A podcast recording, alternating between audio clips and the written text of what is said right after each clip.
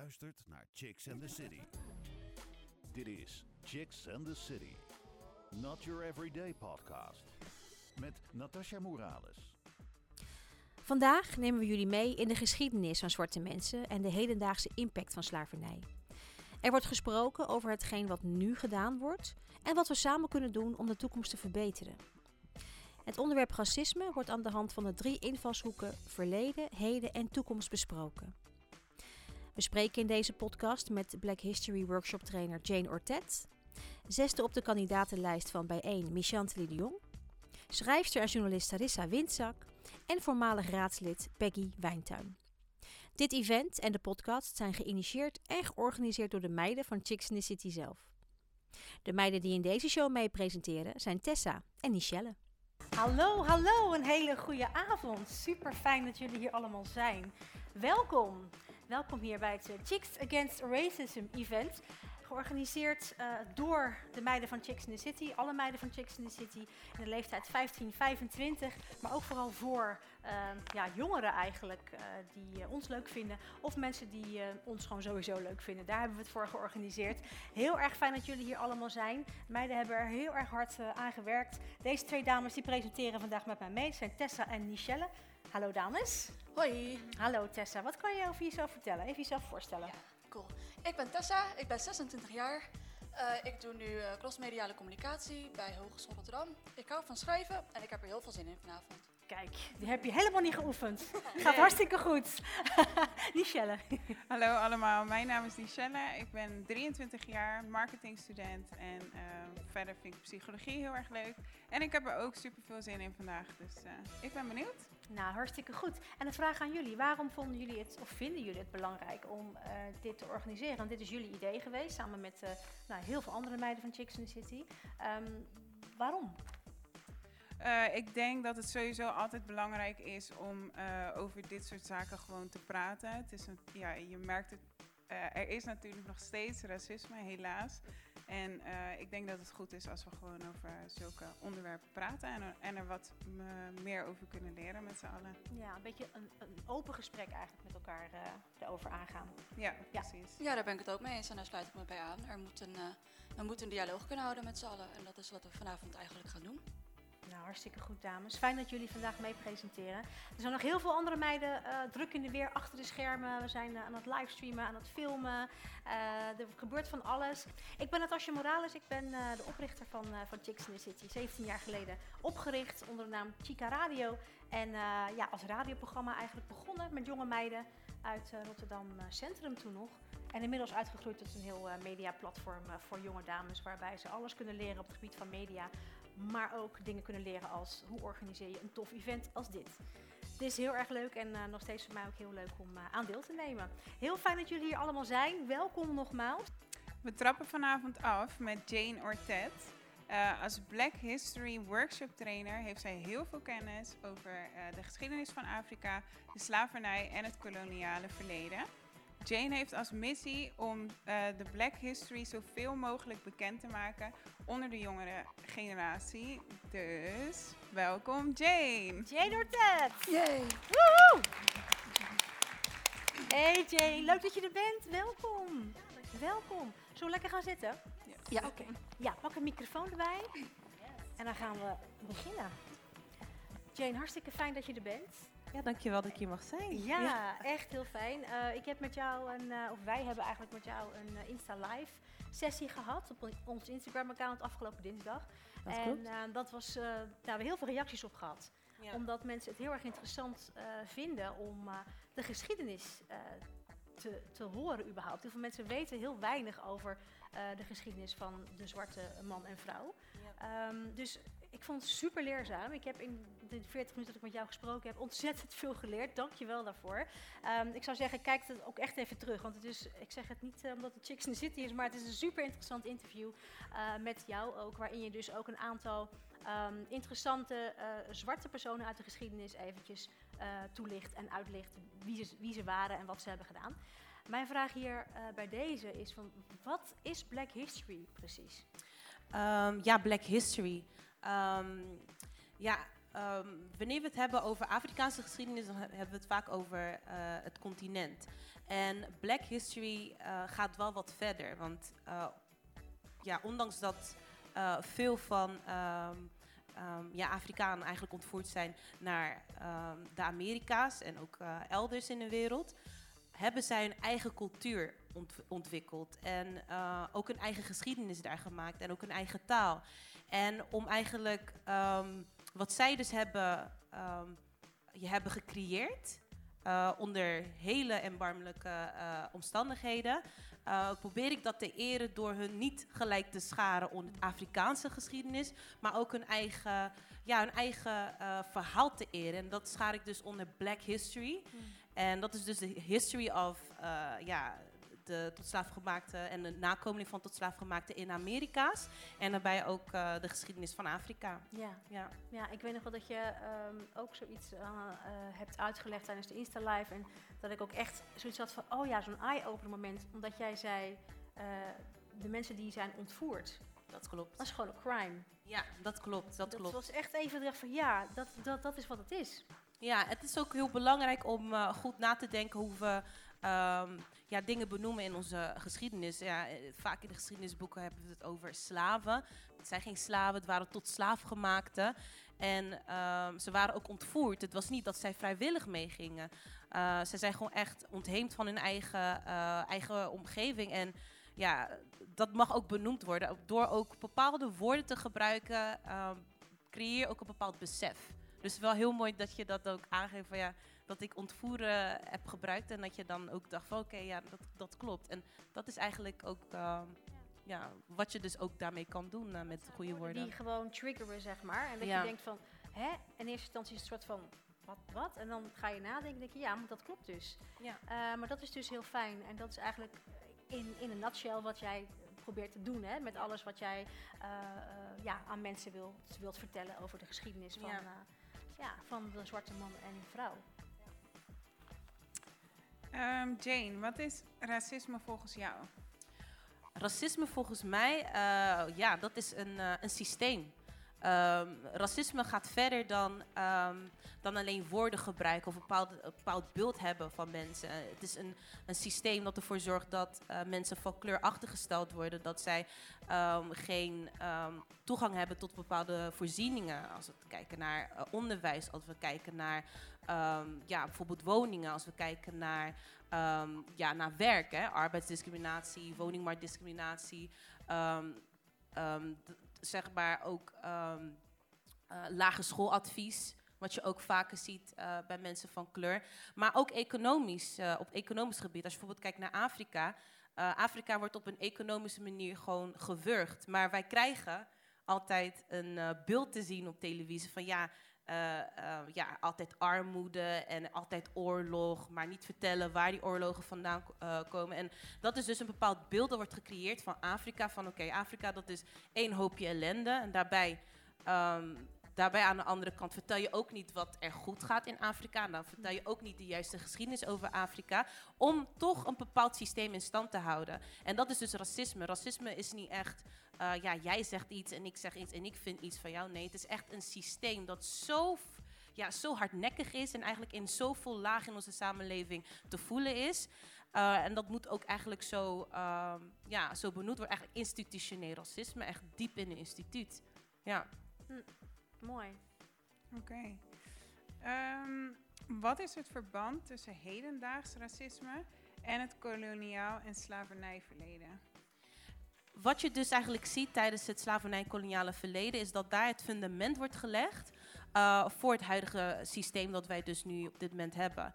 En ehm, vaak, bijvoorbeeld een, voorbeeld van een verhaal, kijk, vaak hoor je, eh, krijg je te horen van ja, nee, eh, de Europeanen kwamen met spiegeltjes en kraaltjes en toen werd alles, eh, toen werden mensen verkocht aan ons, of werden mensen, kregen we goud, et cetera, terwijl dat helemaal niet klopt.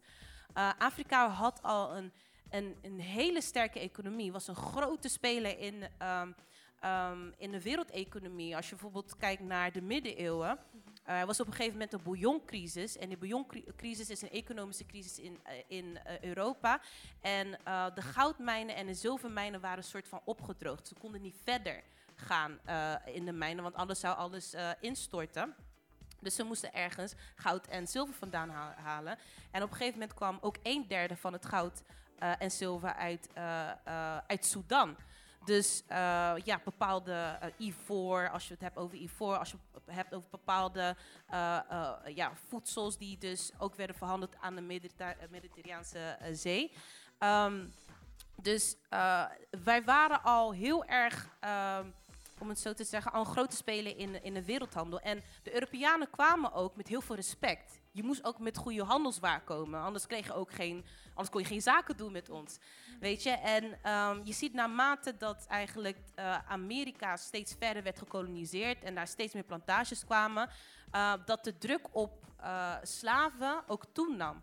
En je moet aan de ene kant ook kunnen verkopen aan de mensen thuis, dus aan de Europeanen, wat je eigenlijk aan het doen was. Nou, in het begin was het voornamelijk de Portugezen en de Spanjaarden die religie aankoppelden. Van we moeten daar naartoe, want ze zijn eh, heidens en ze hebben ons aangevallen. eh, dit en dat. Het is een godsmissie om hen te bekeren. Uh, maar je ziet dus dat uh, door de jaren heen, dat daar toch wel een propaganda werd verspreid over de Afrikanen. Die, zijn, die doen aan hekserij en die Afrikanen die zijn, uh, ja, die zijn niet snugger. En dat zie je voornamelijk dan ook in de 18e en 19e eeuw, dat ook wetenschap wordt gebruikt om eigenlijk racisme te, te rechtvaardigen grappig, zelfs bijvoorbeeld de Ieren werden dus daar ook uh, slachtoffer van. Van ja, dat zijn inferieure mensen, werden gezien als witte apen door de Engelsen. Maar je ziet dus dat, um, dat kolonialisme uh, en slavernij eigenlijk ruimte gaf aan de Europeanen om bepaalde propaganda te verspreiden. En uh, dat werd dus ook een soort reden om te kunnen doen wat ze deden. Want dat was heel onmenselijk, weet je. En um, in de 19e eeuw, toen uh, Afrika steeds verder werd gekoloniseerd, zie je dus die propaganda verder verspreiden. En dan zie je dat ook op, op de plantages in Amerika was dat helemaal hardnekkig. Um, kijk, het was eigenlijk twee werelden, want aan de ene kant moesten Europeanen uh, Afrika Afrikanen in Afrika met respect behandelen, zodat ze ook handel konden drijven. Maar in de plantages was het een heel ander, andere wereld. Um, je had geen recht op bestaan. Um, je was eigenlijk wat, wat, sommige mensen ook zeiden was, het is eigenlijk in de Bijbel voorspeld dat dit zou gebeuren, want jullie zijn, dit is jullie straf, weet je. En um, wat, daar, wat daar op de plantages uh, gebeurde, ook door tot slaafgemaakte te verdelen um, onder elkaar. Maar je ziet dus daar wel dat een, een, een soort ideologie werd gecreëerd van wij witte mensen staan boven de mensen van kleur. Mm. En dat begon steeds groter te worden en groter te worden. En op een gegeven moment in de 19e eeuw, na de conferentie van Berlijn, werd dat ook gebruikt van oké, okay, we mogen alles pakken wat ze, uh, wat ze hebben. En um, daar zie je dus eigenlijk hoe racisme van iets uh, wat eigenlijk niet bestond. Dus heel naar niks, naar, naar niks, naar heel meer, meer, meer. Precies, dus hoe meer ja, ja. er werd gepakt in mm. Azië, hoe meer werd gepakt in Afrika, hoe meer werd gepakt in, in Europa en uh, Oceanië, et cetera. Des te meer zij probeerden dat te, uh, um, te rechtvaardigen door bepaalde ideologie aan te koppelen. Dus Waardoor mensen het ook gingen geloven. En Precies. dat is het, hè. Dan gaat iedereen Precies. het geloven en dan Precies. op een gegeven moment is het zo. Precies, maar dat is Ja. ook een verdeel en heers. Want wat, wat uh, racisme heel goed doet, is um, je creëert dus eigenlijk een soort onderlaag. En ik kan als voorbeeld nemen bijvoorbeeld Afrikanen. Afrikanen zijn een onderlaag. En dan heb je bijvoorbeeld uh, um, de lagere klasse. Klassen in, uh, in Europa. Dat zijn mensen die wat armer zijn. En die heb je nodig om op de boten te zetten. En om eigenlijk al die kolonies te, uh, te gaan uh, handhaven, weet je. Maar je vertelt hun van, hey, jij bent veel beter dan hun. hey, jij, jij moet dit doen, want dit, is, dit is Gods recht of zo. Maar je creëert dus eigenlijk een soort valse superioriteitsgevoel bij de mensen die eigenlijk jouw systeem moet gaan handhaven. Hmm. En dat is dus eigenlijk wat er is gebeurd. En dat zie je dus ook bijvoorbeeld uh, in de, um, in, op de plantages. Dan had je tot slaafgemaakte. En de, nakomeling van een tot slaafgemaakte vrouw en een, uh, en een plantagehouder... die mocht ook weer een stukje hoger. Die, mocht, die ging niet op het veld wer- uh, werken. Maar je creëert wel een soort tweedeling. Weet je, twee verwijten. De een wil niet op, in de positie zitten van uh, de persoon die op de plantages moet werken. En die persoon op de plantage die denkt van ja, maar wat ben jij nou aan het doen? Je ziet toch wat ze met, met ons doen. En Mhm. zo probeer je dus eigenlijk een soort verdeel en heers te creëren. En die Ja. verdeel en heers systeem, ehm, die, werd, ja, die, die werd gewoon geïmplementeerd om een bepaald groep dus wel eh, Mhm. in, in zijn, zeg maar, eh, zijn macht te kunnen eh, blijven behouden. Ja. Nou, als we niet oppassen, dan gaat deze hele show hierover. Want het is, ik vind het super interessant en ik, ik, ik hang aan je lippen, zoals je, zoals je ziet. Ehm, ja, Wil, wilde ik net ook zeggen. dat is ja. echt zo. Ja, ik dacht van, oké, tell me more. Maar je, je had het net over iets wat heel klein was en dat het heel groot eh, gemaakt wordt. Maar hoe komt het dat wij dan zo weinig weten over, ehm, over het kolonialisme en over het slavernijverleden van Nederland? ja. Want zo hou je eigenlijk het systeem eh, eh, in stand. Kijk, als je vertelt dat, ehm, dat je naar eh, Afrika kwam met spiegeltjes en kraaltjes, dan gaan mensen ook denken, nou, Afrika, dat is helemaal niks. Maar als je bijvoorbeeld vertelt, nou, het was een grote wereldhandel. ehm, als je kijkt naar bijvoorbeeld een van de populairste voorbeelden wat mensen altijd aanhalen. Nou, de koning van Mali, Mansa Musa, die, die, gooide zo, die strooide zoveel met geld dat er inflatie kwam. Weet je, dat soort verhalen, als je het hebt over, zelfs, laat me het even zo zeggen, zelfs als we het hebben over de verhalen van de plantages. Er wordt nooit verteld over Bonnie. Er wordt nooit verteld over een, een, een man die, eh, ehm, die, eh, wiens, wiens moeder was gevlucht van de plantage. En hij, hij, hij, eh, hij was eigenlijk in vrijheid geboren. En hij was dus eigenlijk in, een, in het dorp in, in, in, in de Amazone is hij opgegroeid. En hij heeft een hele guerrilla-oorlog gevoerd. En hij heeft het zo moeilijk, hij heeft de Nederlanders zo moeilijk gemaakt in Suriname. Dat zij zelfs een, een, een, een, een leger moesten eh, opzetten van mensen die eh nakoming zijn van, ehm, van plantage-eigenaren en tot slaafgemaakten. Eigenlijk de mulatten, quote-unquote, is ook een hele problematische woord, woord maar dat noemden ze dus de, eh, eh, toen de tijd. Dat ze een soort leger moesten opzetten om er tegen te vechten. En ze hebben die man nooit kunnen, kunnen pakken. Hij moest verraden worden door iemand anders om gepakt te worden. Maar als je dat gaat vertellen, dan klopt het beeld niet van tot slaafgemaakten die werden naar eh, de plantages eh, gebracht. Want ja, dat was eigenlijk een hele verbetering voor hun. Want ze waren in Afrika, ze hadden alleen maar hutjes en eh, ze, ja, dat was alleen maar hunting and gathering eh, community. En ja, op de plantages deden ze niks. Ze, ze vechten eigenlijk niet. Want dat wordt precies. eigenlijk verteld van ja, ze, deden, ze, ze lieten het maar over hun heen komen. Maar als je vertelt over Bonnie, als je vertelt over Tula, dan denk ik van ja, maar dit zijn eigenlijk mensen die zo op eigenlijk militaire genieën waren. Ja. Vertel je niet, maar zo haal je dus die beeld in stand van eh, eh, mensen van kleur, voornamelijk dan eh, Afrikanen, die, die kunnen niks, die doen niks en die laten maar alles over hun heen komen. En ze, ze, ze verprutsen alles wat zij, Ja. wat zij hebben. We hadden het nog over tijdens de Insta Lives. Goh, je, je had nog wat andere voorbeelden van, van ja, zwarte mensen die echt wel iets bijzonders hebben betekend in het verleden. Ehm, dat dat eigenlijk allemaal aparte Netflix-series zijn. Of zouden moeten zijn. Zeg. Ja. Dat het zo spannend is en zo ja, bijzonder als verhaal eigenlijk eh, Ja, al is. Hè? ja. Jazeker. Ik zou zeggen, schrijf er een boek over. Ja, precies. Is in zijn werking. Ja, heel goed. Eh, hoe- wat kunnen wij als maatschappij doen om, eh, om deze thema's bespreekbaar te maken? Thema's zoals het koloniale en slavernijverleden en het racisme. Ja, ja we, moeten, eh, ehm, we moeten meer ruimte maken om dat te kunnen vertellen. En ook ruimte geven aan mensen van kleur om dat te kunnen vertellen. Ehm, eh, het is wel ons verhaal, dat mag gewoon verteld worden, weet je. En ehm, ons verhaal geeft eigenlijk zoveel, zoveel informatie. Ehm, eigenlijk eh, eh, hoe een, een systeem te werk gaat. Hoe mensen tegen elkaar op worden gezet.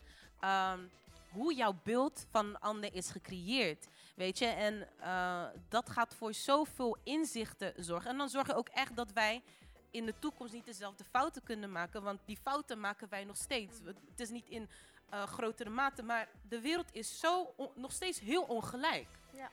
Heel ongelijk. Maar dat kunnen we omdat wij zijn opgevoed in een bepaald bubbel. En wij nemen eigenlijk de informatie die we krijgen eh, vanuit het institutioneel racistische systeem. Weet toch echt, dat, dat, nemen we, dat, dat nemen we als zoete koek. En dan denken we, oké, nou, ik weet hoe de wereld werkt. Maar dat is niet zo. Weet je, en ehm, dat moet echt besproken worden op school.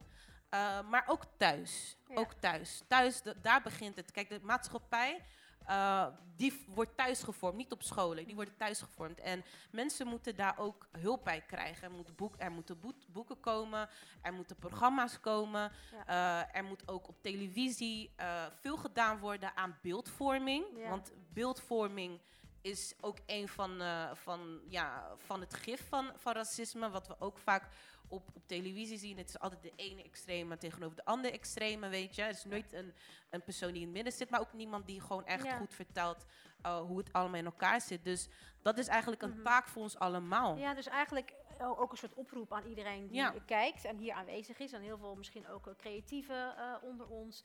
Uh, toekomstige filmmakers, toekomstige documentairemakers, uh, boekenschrijvers wellicht. Dit is iets wat, wat eigenlijk ons allemaal aangaat. Dus ja. Het beter zichtbaar maken van hoe het eigenlijk echt heeft gezeten en Precies. hoe de geschiedenis echt in elkaar zit. Is Precies. iets wat ons, um, ja, wat, waar we allemaal verantwoordelijk voor zijn. Dus ik hoop dat de jonge mensen hier in de zaal, uh, toekomstige makers, dat ook zullen, zullen meenemen. Ja, zeker. Je ja. luistert naar Chicks and the City. De volgende vraag, Michelle. Als je vanuit de geschiedenis kijkt naar het heden, kun je dan benoemen wat er in het heden fout gaat aangaande thema's als racisme? Uh, ja.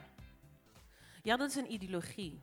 Ja, ja ideologie, dat vind ik wel echt uh, uh, heel problematisch, weet je. Uh, Wat bedoel want, je daar precies mee? Want ideologie, kijk, um, kijk white supremacy, om het zo te zeggen, dat is een ideologie. En dat is, pro mensen proberen dat ook zelfs met wetenschap aan te tonen dat het zo was. weet je, ja, rassenleer, dat was gewoon in de, 19, ja, in de 19e eeuw was het gewoon populair om daarover te schrijven. En er werden allemaal theorieën verzonnen en allemaal mensen in hokjes gedeeld, weet je, om een ideologie uh, um, uh, te voeden. En um, wat de ideologie ook doet, is eigenlijk mensen overtuigen um, dat iets is zoals het is. Weet je, en wat je dus ziet met racisme is dat op een gegeven moment iets wat heel ver weg van, tenminste een ver weg van mijn bedshow was. Want heel veel mensen hadden niet het geld om, om, om over, uh, over de oceanen te gaan reizen en daar een leven op te gaan, op te gaan bouwen. Maar uh, hoe meer de wereld met elkaar in contact uh, kwam, hoe meer ook technologische ontwikkeling ontstond, zie je dus wel dat de wereld steeds kleiner werd. En dan moet je eigenlijk ook kunnen verklaren, ook kunnen vergoeilijken wat je eigenlijk aan het doen bent in de kolonies. Waarom mensen daar geen vrijheid hebben. Waarom er racisme is. Waarom er zoiets is zoals segregatie. Weet je.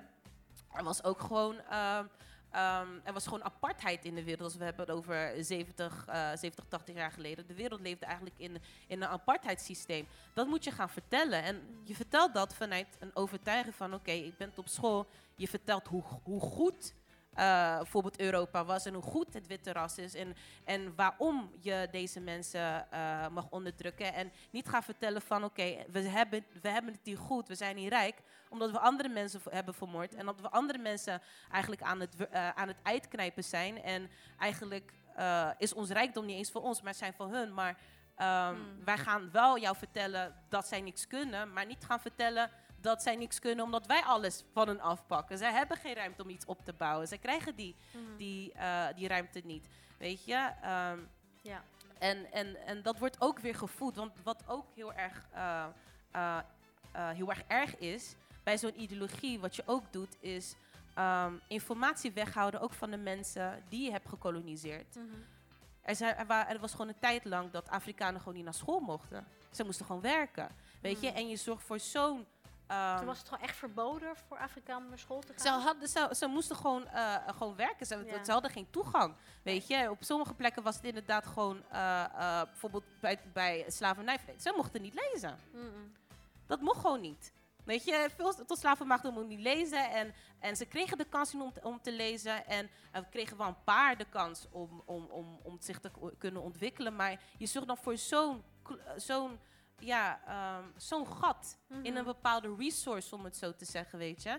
En uh, dat blijft dan door, dooretteren. Maar je vertelt dan, dan vertel je dus eigenlijk een verhaal van ja, die mensen in de kolonie zijn allemaal dom en ze kunnen helemaal niks. Maar je vertelt niet van oké, maar ik heb informatie van u weggehouden. Ja, precies. En dat is dus eigenlijk wat de ideologie doet. Het is het eigenlijk een, een, een, een, een veelkoppige monster. Het is gewoon, uh, het gaat zo diep en op allerlei lagen. Weet je, zelfs in, in, in, als we het hebben over um, uh, geneeskunde. Er is -hmm. nog steeds een bepaald beeld dat zwarte vrouwen veel meer pijn aan kunnen. Terwijl het helemaal niet zo is. Mm -hmm. Weet je, het is gewoon, het is, maar het, het, is weer iets wat weer komt uit uh, het koloniale slavernijverleden. Omdat uh, theorieën zijn bedacht. Mm -hmm. Over waarom we zijn zoals we zijn, waarom ik zwart ben. En niet, niet omdat, omdat zeg maar, uh, ik melanine aan, aanmaak om, om te kunnen overleven in Afrika. Nee, je vertelt iets heel anders. Van, oh, ze zijn onderontwikkeld en ze hebben hoge pijngrens en ze hebben dit en dat. Zo, zo diep gaat het eigenlijk. Mm -hmm. Ja, er wordt eigenlijk van alles verzonnen om ja. het beeld in stand te houden. Dus eigenlijk precies, wat, je, precies. wat je zegt. Hey, en als er nou uh, mensen zijn die zich graag willen verdiepen um, in dit onderwerp en meer willen weten, heb jij tips van films, podcasts, boeken, schrijvers die Zo. moeten uh, checken? Ja, ik, ik, sowieso zijn er uh, heel veel um, boeken die je zou kunnen, kunnen lezen. Frans Fanon, die gaat meer over de psychologische, um, als, de psychologische gevolgen van racisme. sowieso boeken van Angela Davis, weet je toch? boeken van Malcolm X. Uh, boeken van. Um, um, even kijken. Zo, doe ik even. Je gaat helemaal los. Ja, boeken van, van. Als we het hebben over geschiedenis, dan zou je bijvoorbeeld ook uh, Robin Walker kunnen uh, bestuderen. Hij heeft ook hele goede boeken geschreven. Zelfs Be Be Basil Davidson. Basil Davidson was dan wel, wel een witte man, maar hij was zo gefascineerd met het koloniale verleden dat hij ook aangaf van ja, maar we hebben te maken met een racistisch systeem. En geschiedenis wordt ook op een hele eurocentrische manier verteld. Mm. En dat probeert hij ook uh, uh, aan te kaarten. En um, ja, daarbij zijn zoveel boeken die je eigenlijk zou kunnen, kunnen nou, het lezen. leuke is, we hebben natuurlijk daar, als jullie daar allemaal aan het einde een drankje gaan halen, allemaal boeken ook staan van de Biep ja. die hierover gaan. Dus misschien even langslopen en wat, ja, wat inspiratie opdoen. Ja, sowieso, zeker. Toch? Ja. Wij gaan even zo naar een radioreportage luisteren. Want naast het maken van podcast zijn de meiden van Chicks in the City voor dit event ook bezig geweest met het opnemen van radioreportages. Zo is Lorraine in gesprek gegaan met Peggy Wijntuin. En Peggy was PvdA-raadslid in Rotterdam en gaf aanzet tot het onderzoek naar het slavernijverleden van Rotterdam. En de uitkomsten van het onderzoek hebben drie boeken opgeleverd, heel tof. En deze boeken zijn op 31 oktober 2020 gepresenteerd en overhandigd aan de burgemeester, Abu Taleb, en aan haarzelf. Dus uh, laten we eventjes gaan, uh, gaan luisteren met elkaar. Peggy Wijntuin was PvdA-raadslid in Rotterdam en gaf aanzet tot het onderzoek naar het slavernijverleden van Rotterdam. De uitkomsten van het onderzoek hebben drie boeken opgeleverd. Deze boeken zijn op 31 oktober 2020 gepresenteerd en overhandigd aan burgemeester Abu Taleb en aan oud-gemeenteraadslid Peggy Wijntuin zelf. In opdracht van de gemeente Rotterdam heeft het Koninklijk Instituut voor Taal, Land en Volkenkunde twee jaar lang onderzoek gedaan naar het koloniale en slavernijverleden van Rotterdam. Peggy, u was als toenmalig PvdA-raadslid initiatiefnemer en kunt u daarom ook in het kort uitleggen wat het doel van het onderzoek was? Het is me gebleken toen ik met de realisatie van het slavernijmonument Rotterdam bezig was, dat Rotterdam haar eigen geschiedenis niet kende. Mensen waren verbaasd, verwonderd, soms zelfs boos dat ik hiermee bezig was. Dat Rotterdam een connectie had of zou hebben met het slavernijverleden. Jonge Rotterdammers die voorouders hebben, die die connectie hebben in dat koloniale en slavernijverleden, dat zij in hun dagelijks leven niet altijd de ervaring hadden van ik ben geaccepteerd. Ik word geaccepteerd. Op de arbeidsmarkt worden ze geweigerd omdat ze niet aan een westers profiel voldeden. In het uitgaansleven kwamen we die verhalen tegen. Dus al die verhalen bij elkaar maakten dat het nodig was dat Rotterdam zou weten, dat Nederland zou weten, waarom wij hier zijn. Wij zijn hier omdat Nederland daar was. Die geschiedenis, die connectie, ken je geschiedenis, heeft gemaakt dat ik inderdaad op enig moment bedacht, zeg het zou goed zijn als het ook in het onderwijs terecht kwam, die kennis. Als gewoon algemeen het publiek zou weten, het publiek op straat, de gewone man zoals ik, daar op straat ook zou weten wat de geschiedenis van Rotterdam in deze is. Kunt u ons uitleggen hoe het slavernijverleden de stad Rotterdam heeft gevormd tot de stad die zij vandaag de dag is? Als we bijvoorbeeld denken aan rijkdom, status, maar ook aan de haven. Als je het stadhuis van Rotterdam hier betreedt, aan de voorkant, aan de Koolsingel, zie je allemaal kopjes boven de gevel. En een van die, gevel, en een van die kopjes is dat van uh, Johan van der Veken. Naar deze ondernemer is een, een ondernemersprijs ook uh, vernoemd. Johan van der Veken was inderdaad een hele rijke Rotterdammer die wel deed in Rotterdam. Die zijn rijkdom aan Rotterdam en Rotterdammers gaf.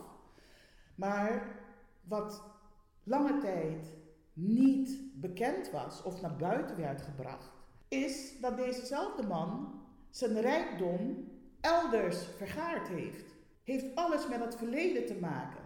Dus die zwarte bladzij, die is nu ook zichtbaar geworden in deze publicaties.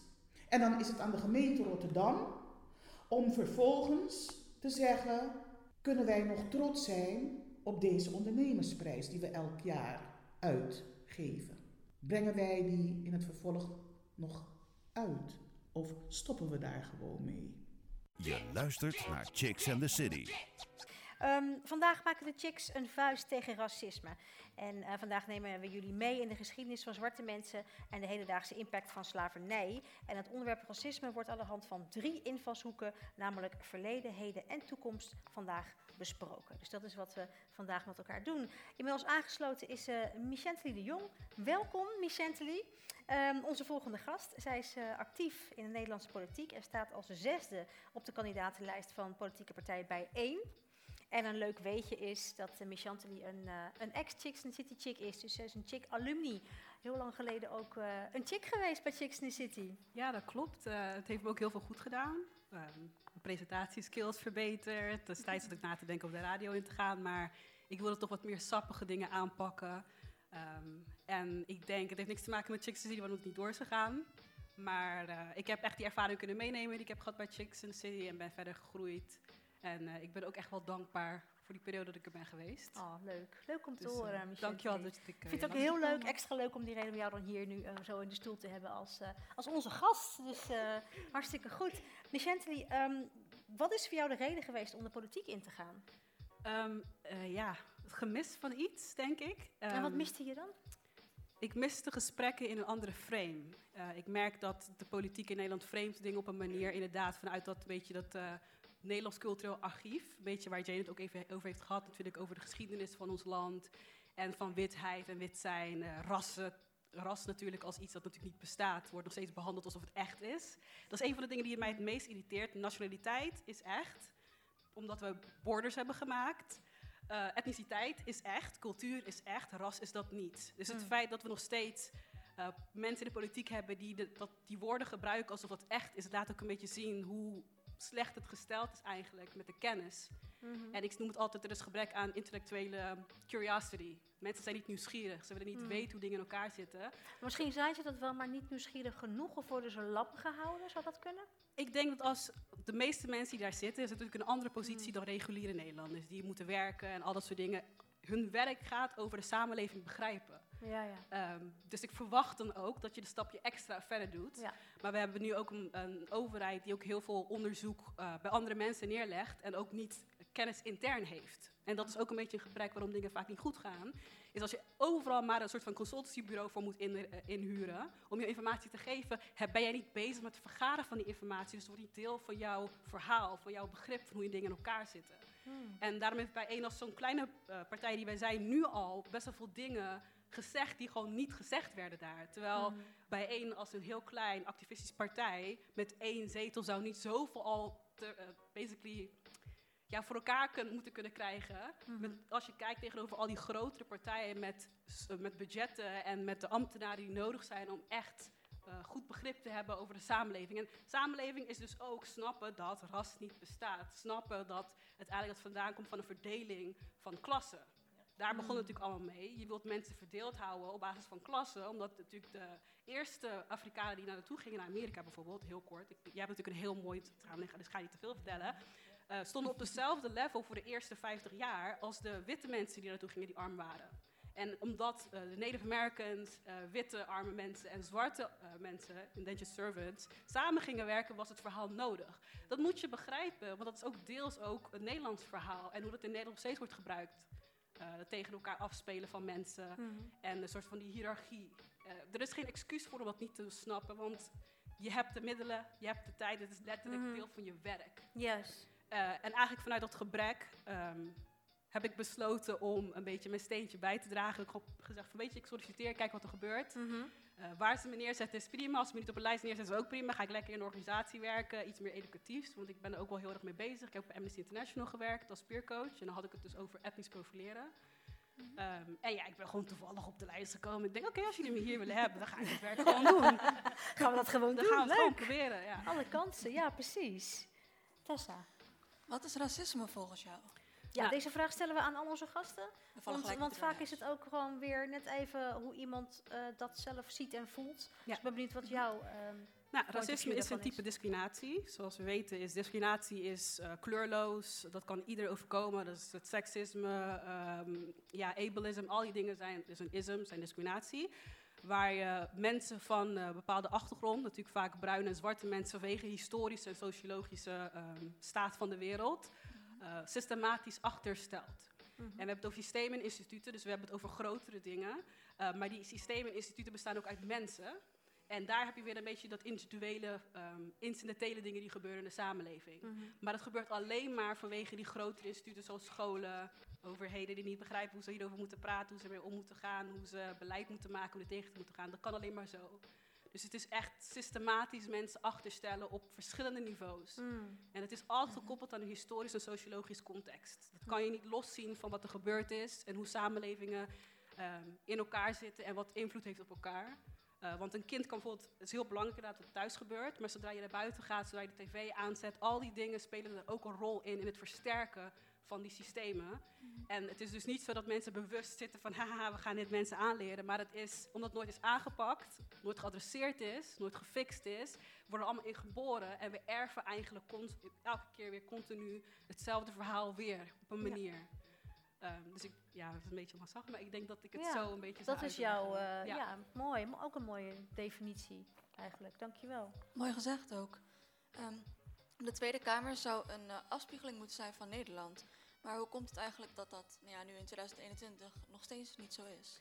Omdat eh, diversiteit vooral wordt gezien als een, ehm, ja, een, een soort van een hippe, trendy iets. Ehm, en wat heel veel mensen niet meenemen is de diversiteit van achtergrond komt ook de diversiteit van thought. Dus mensen die verschillende, verschillende manieren naar iets kijken.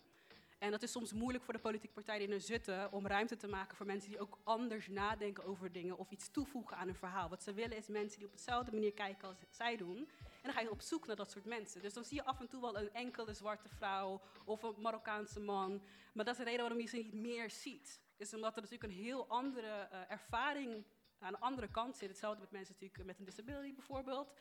Die hebben andere dingen bij te dragen. En dat past niet binnen het gemaakte verhaal van heel veel politieke verhalen, eh, politieke partijen. En daarom zien we dat dus niet terug. Behalve incidenteel, af en toe. Eh, en eh, het feit dat dat uitzonderingen zijn, zegt al iets over de regel. Mhm. Zeker.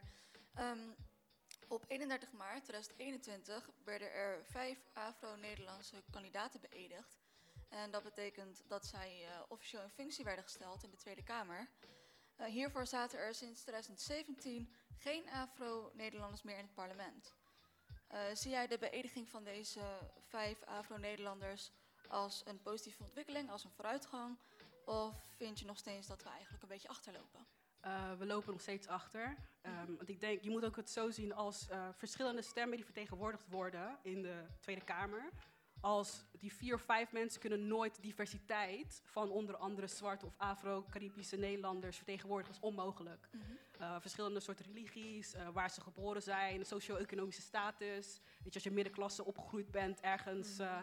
in een witte wijk, heb je een andere ervaring dan dat je arm bent in dezelfde wijk. Al dat soort dingen maken het dus dat het natuurlijk goed is. Uh, maar het kan zo zijn dat over de nog twee andere verkiezingen opeens allemaal weg zijn. Want we hebben natuurlijk wel meer zwarte kandidaten gehad in het verleden en opeens waren ze verdwenen. En dat is een beetje het probleem als je het alleen maar gaat doen als uh, tellen van wie er zit.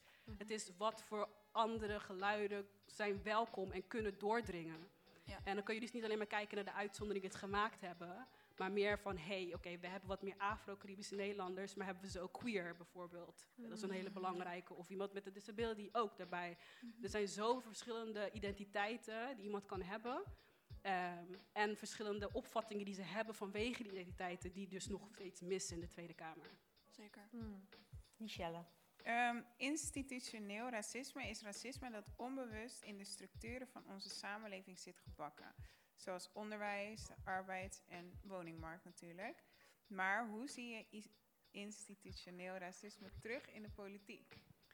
Um, nou ja, dus hoe we over uh, verschillende partijen praten. Bijvoorbeeld um, het Caribisch deel van Nederland, hoe er met hen wordt omgegaan. Nou, dat is een heel mooi voorbeeld. Het is niet een relatie vanuit respect, vanuit het hey, we hebben jullie achtergesteld, we hebben decennia niets gedaan aan jullie infrastructuur, niets gedaan om de mensen die er zitten te helpen om self-governant te worden. Op een gegeven moment zeggen we, oké, jullie willen vrij zijn, oké, zoek het maar uit. En dan nu als er corona komt, uh, en dan zie je bijvoorbeeld, Mark Rutte heeft ook mensen aangemoedigd op, bijvoorbeeld vakantie te gaan naar Curaçao. Terwijl ze destijds nog niet zo erg aan het struggelen waren met alle um, ja, mensen die ziek werden. Uh, dan krijgen ze een steunpakket aangeboden, maar wel met uh, voorwaarden hier, voorwaarden dat, voorwaarden dat. En dan zie je dat toch nog een soort van macht wordt uitgeoefend op het eiland. Terwijl er wordt gedaan alsof het eiland self-governant kan zijn. Dat kan niet. Er moeten andere attitudes zijn en dan kom je weer terug op het erkennen van de geschiedenis. Erkennen van uh, wat we hebben ja, toegelaten, wat voor soort mensen er zijn geweest. En ook wat voor voorbeeld we hebben gegeven aan de mensen van hoe je dus een eiland ja, bestuurt. Dat moet, worden meegenomen. En je ziet dat is heel erg um, ja, paternalistisch wordt gedaan. Als in, oh, kleinkind, kom jullie wel even helpen. Ik ben mammy, ik ben papi, je komt binnen. Maar dan moet je wel je schoenen hier uittrekken en moet je wel eten wat ik zeg. Dat is niet de manier waarop je dus laat zien dat je respect hebt voor mensen. En respect hebt voor waar ze mee te maken hebben. Want op Curaçao heb je nog gewoon segregatie.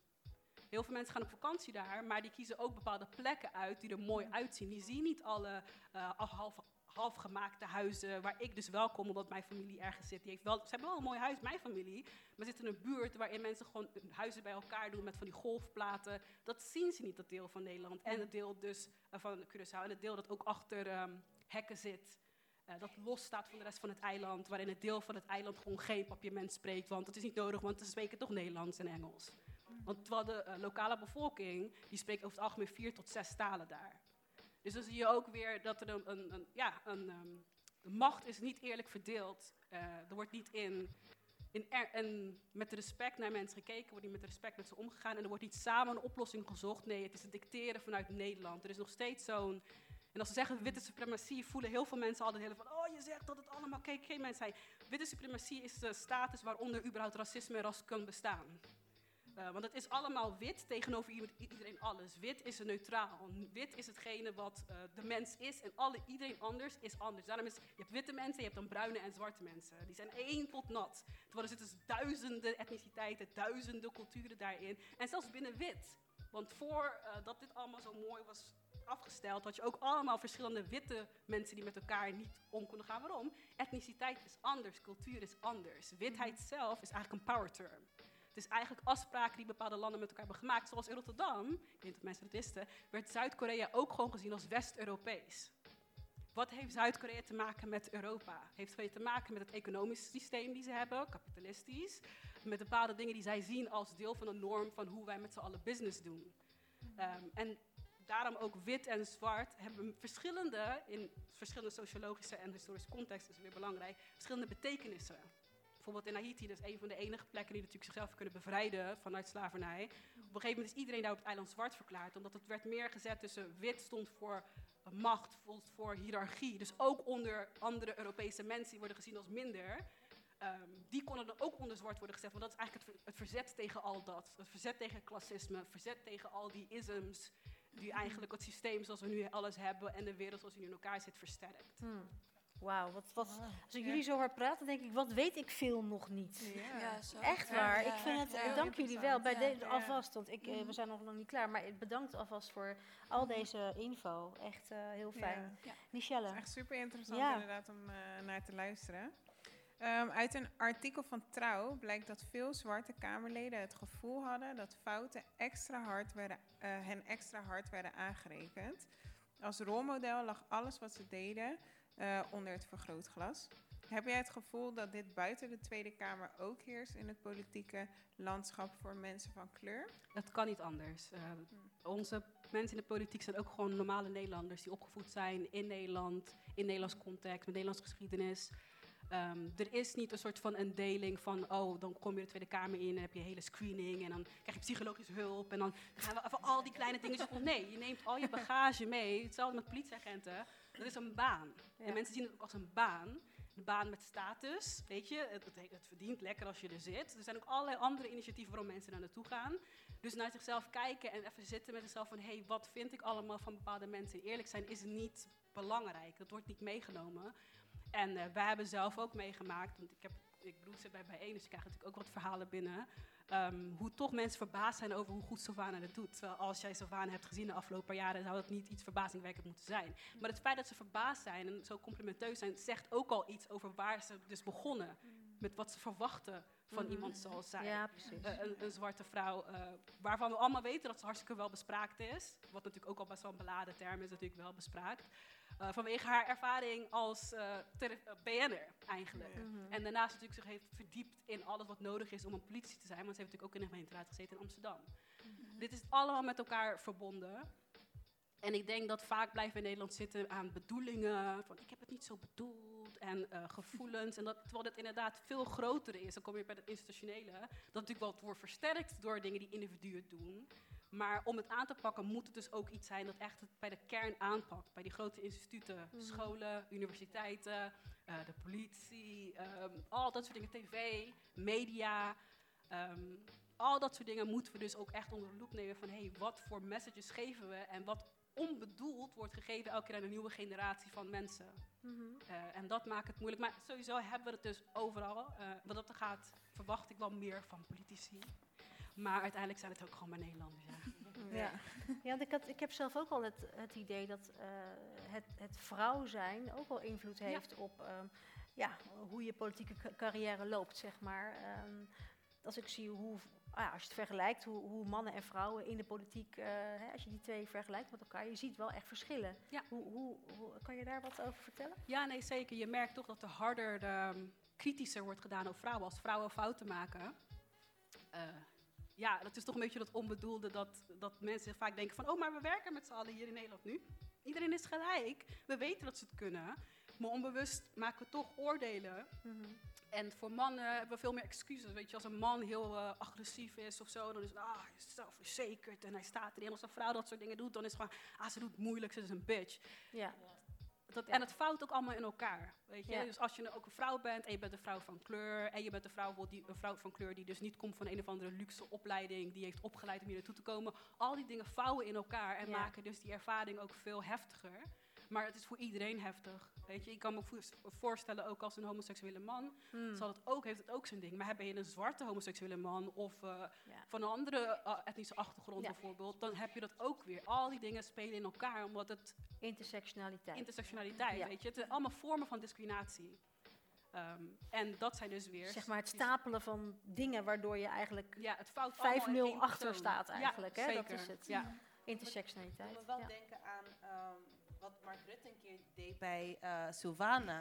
dat ze heel veel, ja, ze was gewoon eigenlijk uh, Mark Rutte aan het vlammen. En dat hij zei, ja, maar je moet niet zo geïrriteerd doen. Alsof ze geëmotioneerd was. Maar ja. ze, rustig was. Ze stond daar gewoon en ze had gewoon pittige vragen voor hem. En dat was weer echt weer zo'n zo'n moment, dacht van, kijk, ja, hij dit, dit staat nergens Maar dat is wel weer zo'n beetje zo'n man-vrouw ding. Hè? Van, oh, wat ben je toch emotioneel ja. ja. doen. Bepaalde emoties worden bij mannen niet gezien als emoties, maar gewoon, uh, ja, dat zijn gewoon karaktereigenschappen. Ja. Het zijn allemaal emoties. Ze zal wel ongesteld zijn. Je hoeft niet zo boos te doen hoor. Heel vervelend. Ja, oh, oh, oh. Nee, wat dat betreft, uh, ik uit voor je water. ja. Um, wie heeft de volgende vraag? Volgens mij. Uh, ik heb de volgende vraag. Volgende vraag, ja. Yes. Uh, in de politiek zet jij in voor het klimaat. Als je kijkt naar klimaatactivisme, wordt de inheemse bevolking die wordt vaak uitgesloten. terwijl de inheemse bevolking vaak over nuttige kennis beschikt. Hoe komt het dan dat het gesprek rondom klimaat niet inclusief is? liggen die wortels eigenlijk ook in institutioneel racisme volgens ja, Het is altijd het centreren van witheid. En mhm. eigenlijk met witheid bedoelen we natuurlijk ook westers witheid. Omdat uh, ben je van de Balkan of zo, word je ook al niet helemaal gezien als wit in Nederland. Dat is natuurlijk ook, mhm. dat is ook een verschil met Amerika bijvoorbeeld. In Amerika is een begrip van wat wit is en wat niet, is ook anders dan hier. Ja, zeker. Um, maar het is te maken met hetzelfde wat, waar ik opeens moet nadenken is maskers bijvoorbeeld. Hè? Um, in Azië wisten ze al, hebben ze ook onderzocht, maskers helpen eenmaal met, weet je, van die druplets, um, uh, die virus eigenlijk een beetje te beperken. Dat wisten ze al. Mm -hmm. Dus ik had zoiets van, nou, het begin van alles, nou, ik ga gewoon een masker aanschaffen. Hier hadden ze van, nee, dat is helemaal niet zo, dat weten we helemaal niet. Is vreemd, want de landen waarmee wij gewoon business doen, zoals onder andere Zuid-Korea, ze maken onze schepen, doen allemaal belangrijke dingen voor ons, mm -hmm. dan vertrouwen ze wel. Maar op zoiets is het niet, omdat er toch iets is met academici, en witte academici wordt toch verheven boven al het ander. Dus al heb je een mm, volk dat al veel langer snapt hoe het in elkaar zit. Bijvoorbeeld, je hebt heel veel inheemse volkeren die ook de derde gender al zagen, bijvoorbeeld. Uh, die gaan we dan niet props geven, want dat zou dan iets weer um, afdoen, aan, afdoen, aan, witheid en witte mm superioriteit. Mm uh, dat doe je natuurlijk niet. Dan ga je op zoek naar andere dingen. Um, en ik denk voor heel veel mensen die uh, ook identificeren als wit zijn, dus is natuurlijk, ja, zoals ik net zei, meerdere lagen. Het is niet alleen maar dat je Europees bent. Dat wit, dat zegt bepaalde dingen impliciet, die mensen zelf niet weten of zelf niet snappen. Mhm. Is het ook moeilijk uh, om het anders te doen. Moeilijk om dan die ruimte te geven, omdat ze ook gewoon een beetje zo zijn, ja, in een soort van bad terecht zijn gekomen waar dat de norm is. Mhm. Van iedereen uh, schikt naar mij toe. Uh, wij snappen het beter, onze manier van wetenschap is beter. Mm um, onbewust. En dus dan voert het zich ook weer door, door bij mensen die het echt wel goed bedoelen. En hier komen we weer terug op dat hele zelfreflectie, maar op individuele basis wordt het ook moeilijk om aan te pakken. Dit we weer terug bij dat veel groter, systematisch, uh, meer ruimte maken voor, dus niet alleen maar zwarte mensen of zoiets, ja. maar ook voor mensen die anders gebouwd zijn, die andere die nadenken, die dat niet negatief effect heeft op de samenleving. Dat is natuurlijk wel heel belangrijk. Hè? bepaalde ja, mensen denken dingen en denken van ja, leuk dat je dat denkt, maar het, is, het klopt niet en het is gewoon heel schadelijk voor de samenleving. Mm. Uh, want ja, we moeten met z'n allen samen leven. Ja, ja mooi. Um, in een interview met El gaf je aan dat je vanuit een holistisch wereldbeeld werkt, waarin alles met elkaar verbonden is. Je gaf aan dat als we een klimaatcrisis serieus zouden nemen, in dat proces ook andere elementen van onze samenleving veranderen. Kun je uitleggen hoe dit met elkaar in verbinding staat? Ja, um, wat we natuurlijk vaak doen, ook zo worden we ook opgeleid vanaf een hele jonge leef leeftijd, is dingen uit elkaar trekken. Dus we hebben allerlei uh, onderwerpen waar we informatie over krijgen. Uh, maar we krijgen het dus niet als een compleet verhaal. Uh, want onze manier van, um, onze economie heeft een direct gevolg op zo verschillende dingen. Het is uitbuiting van verschillende mensen in verschillende landen, uh, klimaat, vervuiling. Um, dan krijg je natuurlijk weer het klassenverdeling. Van als jij een bepaald land komt, doe jij werk om ons hier te voeden bijvoorbeeld. Al dat staat met elkaar in verbindenis. En als je niet snapt dat uh, ons, onze verhalen allemaal elkaar treffen. Ik doe iets en dat heeft allemaal neveneffecten tot misschien... Hmm honderden jaren na mijn dood, want het is ook zo, eh, er zijn bepaalde dingen gewoon die andere mensen hebben gedaan, die al langer niet meer zijn, die zoveel verschillende neveneffecten hebben bij, op andere vlakken, dan komen we ook niet verder. Dus als je kijkt naar de klimaatcrisis, is er zo verschillende onderdelen aan. Het heeft te maken met voedsel, monocultuur, dus heel veel van dezelfde dingen, maar constant uh, verbouwen met grote tractoren eroverheen, waardoor je de, uh, de soil zeg maar bedrukt. eh, pesticiden, waardoor er geen insecten in de, in de, in de grond zitten, die de stenen ook onder, ehm, geen, alle stenen verwijderen, terwijl bomen stenen eigenlijk afbreken en daar mineralen voor terugzetten in de soil. Dus al dat soort dingen hebben met elkaar een verbindenis. Dus als wij zometeen eh geen grond hebben om op te verbouwen, heeft het te maken met al die dingen. Mm. Iemand wil de winst maken, zoveel mogelijk. Dus je Ja. hebt één monocultuur, wat op heel veel culturen helemaal niet normaal was om dat te doen. Je deed verschillende dingen naast elkaar. Je ging kijken welke planten werken goed met elkaar. Ehm, daarom ook bijvoorbeeld nu biologisch landbouw. Heel veel mensen denken dat het alleen maar gaat over lekkere groenten en fruit. Het gaat over de eh, gezondheid van de grond. Ja. Ehm, Circulair, eh, hè, dat, ja. dat, dat, ja, dat, zichzelf in stand weet te houden. Ja, en dat we ook langer ermee om kunnen gaan. Ja. Dus daarom, als ik zeg holistisch, bedoel ik ook, een, dat is een beetje mijn obsessieve eh, mind, die zoveel mogelijk wil leren over verschillende dingen. Mhm. Hoe, terwijl ik opgroeide, ik, bedoel, ik ben nu 30, dus ik voel me nu al een beetje oud aan het worden. Maar toen ik opgroeide, ik had heel veel meid. vragen over hoe het, in de- hoe het alles in elkaar zat. En ik merkte dat elke keer met een vraag kwamen er drie verschillende antwoorden, die ook weer vragen opriepen en nog weer. En dan zo heb je een web aan dingen die met elkaar verbonden staan, waar je niet over nadenkt over in eerste instantie. Bijvoorbeeld mode is ook zo'n ding. Ik heb mijn afstudeerscriptie daarover gedaan. Super vervuilend. Heeft ook weer te maken met eh, wie mag verdienen op het maken van kleding. Hoe wordt het kleding gemaakt? Wat voor culturen hebben we geript van hun kennis en dan vervolgens geautomatiseerd. Ehm, terwijl er eigenlijk gezonde economieën waren. Bijvoorbeeld in India eh, was economie op basis van tailorship. Want ze hebben heel veel van de dingen, de technieken die wij hebben, de stoffen kwamen, komen bijvoorbeeld uit India. Nou, die had gewoon een gezonde economie. Het was kleinschaliger. Maar mensen hoefden ook niet elke week iets nieuws te hebben, bijvoorbeeld. Dat is ook weer te maken met klassisme. We willen toch een beetje het gevoel hebben dat we rijk zijn. Dus zoveel mogelijk kopen geeft ons het idee van, nou kijk, ik heb geld, ik kan dingen doen. Mm. Terwijl het natuurlijk vroeger heel normaal was om dingen over te geven. Maar er was altijd een klasse die dat niet hoefde te doen. Die kon gewoon leven in opulence, die kon kopen wat ze wilden. En dan heb je toch een soort van een envy naar de mensen die boven je staan. Je wilt ook zo leven. En dat heeft eigen kapitalisme ons gegeven. Van nu kunnen we dat allemaal doen. Ja. Maar wat is het effect? Vuilnisbelten vol met kleding die ook weer chemische troep omhoog brengen. Rivieren die niet meer ehm, schoon zijn en niet schoon te krijgen zijn. Het heeft allemaal Mhm. andere effecten. Het heeft, dus zeg ik niet om mensen schuldgevoel aan te brengen, maar meer om over na te denken hoe dit allemaal met elkaar in verbindenis staat. Ja. En dit een probleem is dat niet per se door alleen één generatie is veroorzaakt, maar de komende generaties gaan de vruchten er niet van plukken. En die gaan een heel groot probleem hebben. Ja. ja, als we niet snel daar wat aan doen, Ja. dat Ja. hele klimaat. Ja, dat, dat besef ik me ook wel. En Yes. eh, ik, ik denk dat heel veel mensen van de jongere generatie, zoals jullie dat ook wel eh, beseffen. En eh, ja, hopelijk dat jullie daar ook wat, eh, nou wij het ook allemaal, maar jullie moeten het wel gaan, gaan dragen als nieuwe generatie. Ehm en eigenlijk de generatie daarvoor heeft er gewoon een zootje voor, voor gemaakt. Dat is het eigenlijk, hè? Ja, lullig. Ehm, ja, aan jou ook dezelfde vraag die ik eh, aan Jane heb gesteld. Ehm, nou, heb jij tips, boeken, podcasts, films, series die we moeten zien? Ehm, ja, er is zoveel. Ik denk dat het belangrijk is om. ehm, ik vind podcasts altijd wel leuk. Waarom? Ehm, als je verschillende podcasts luistert en ik. Eh, Ik ben van bijeen, dus ik zeg vast, ik ben anticapitalistisch.